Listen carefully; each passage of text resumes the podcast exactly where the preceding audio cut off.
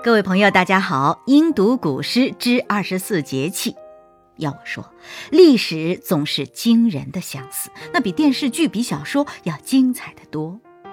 说起来，欧阳修呢，真是梅州三苏，他们老苏家的伯乐。梅州三苏，我们讲过，就是唐宋八大家的三父子，爸爸呢是苏洵，两个儿子是苏轼和苏辙。当年啊，苏洵、苏老泉就是带着两个儿子一起上京赶考的，而当时就是欧阳修是主考官。说苏轼、苏辙，一个二十二岁，一个十九岁啊，他们上京去会考，这卷子很快就交上来了，一堆考官在那判卷。这个时候吧，欧阳修就发现一大堆人，这些主考官们都在传阅什么东西啊？仔细一看，是一份卷子。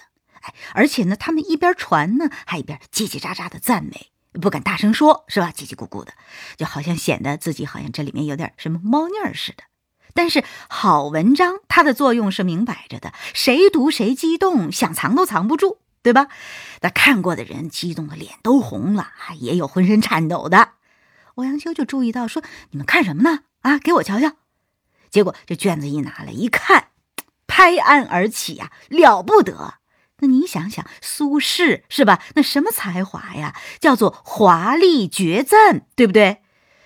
不过呢，拍案这事儿吧，是拍了，拍着拍着，欧阳修又坐下了。怎么呢？原来当时就是北宋他们的科举考试啊，为了防止徇私舞弊，当时这个考卷就已经采取无记名的方式了，跟我们现在高考差不多。所以欧阳修虽然很想说选这篇文章为第一名。但是觉得这个文风啊，很像自己的学生曾巩写的，是不是呢？这事儿又不好问别人，更不能去问曾巩，怎么办呢？你说我作为主考官啊，完了之后我的学生被点了第一名，那人家还不说我背后走后门啊？就思考了很长时间呢，闭门了一晚上，左思右想，这文章真是好。拍案叫绝，一边又想：你说这要是我给我学生点了第一名，那以后在朝中，那不人人戳我脊梁骨啊，是吧？结果最后呢，第二天还是怕落了人的口实，所以最后给评了一个第二。结果啊，一到发榜才知道，哎呦天哪，这是苏轼，梅州的苏轼。哎，真是，你说他是不是拍大腿感慨说：“我错了。”是吧？是不是对苏轼心有愧疚呢？嘿嘿，欧阳修跟你差不多，他知道了真实情况之后，那是后悔不已。但是这个时候，苏轼谁啊？那是千古第一文人，那胸襟不是一般人能够比得了的。苏轼一点计较的意思都没有，那么就是他的大方的气度、出众的才华，让欧阳修赞叹不已。他说一句话，他说什么呢？他说：“老夫当避路，放他出意投地也。”意思是说，这样的青年才俊呢，真是该让他出人头地呀。那么，成语“出人头地”就是从欧阳修和苏轼这儿来的。于是，他也正式的收苏轼为弟子。这里面还有几个事儿要交代。第一呢，就是当时啊。苏轼和苏辙，他们两兄弟，一个二十二岁，一个十九岁啊，他们是一起参加这一场考试的。欧阳修呢，一下子就从天下举子，就是天下所有的考生里面，慧眼识珠，挑出来这一对好兄弟，而双双进士登科，当时那是名动京城。其实呢，在当时还是引来了很多非议的，因为苏轼和苏辙呢，他们都属于古文运动的倡导者，就是写东西呢要效法于古人，写真实的事件和真实的情感，以及真实的这种内心的感慨。但是当时呢，在朝里有另外一派，就是他们是。六朝时期的这种骈体文的继承者写的诗词歌赋呢，非常的华丽。那么就两派啊，他们的观点就不一样。但是欧阳修是主张，就说写文章呢不能太华丽了。这在当时啊，同一场考试录取了两兄弟同时进士登科，引起了许多非议，说什么的都有，也有闹事儿的啊，还有要揪出欧阳修要给他暴打一顿的。但是呢，你要知道。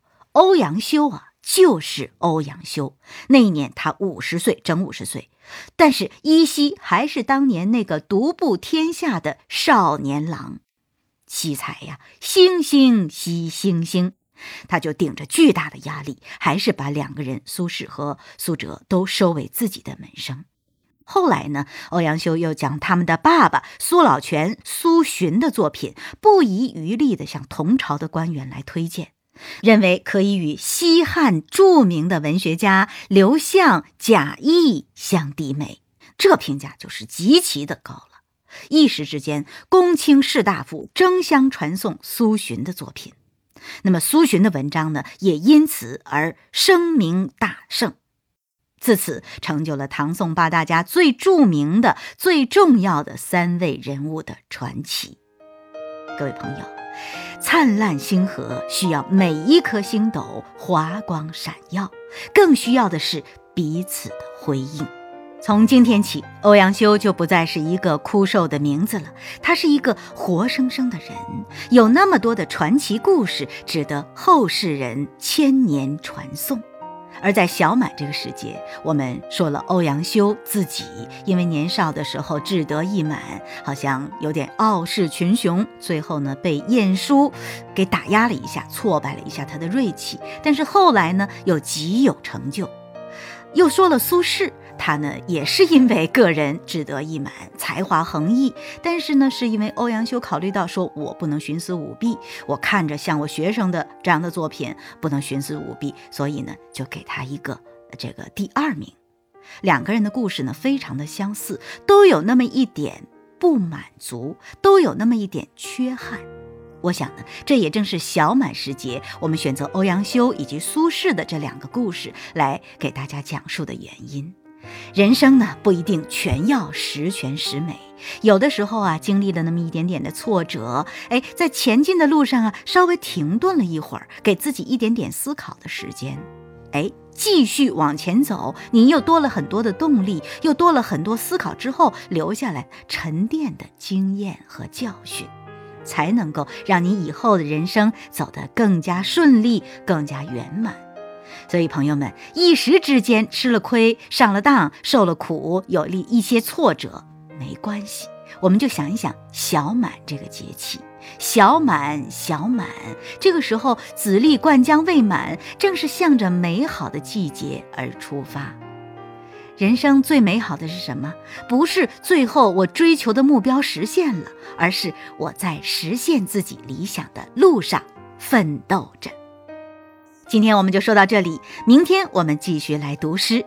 如果您喜欢，就来关注“英伦伦”这个喜马拉雅的专区，关注我，成为粉丝，然后订阅这个“英读古诗之二十四节气”这个专辑。以后啊，每一次更新，您第一时间就会得到消息。还是那句话，明天我们一起来读诗吧。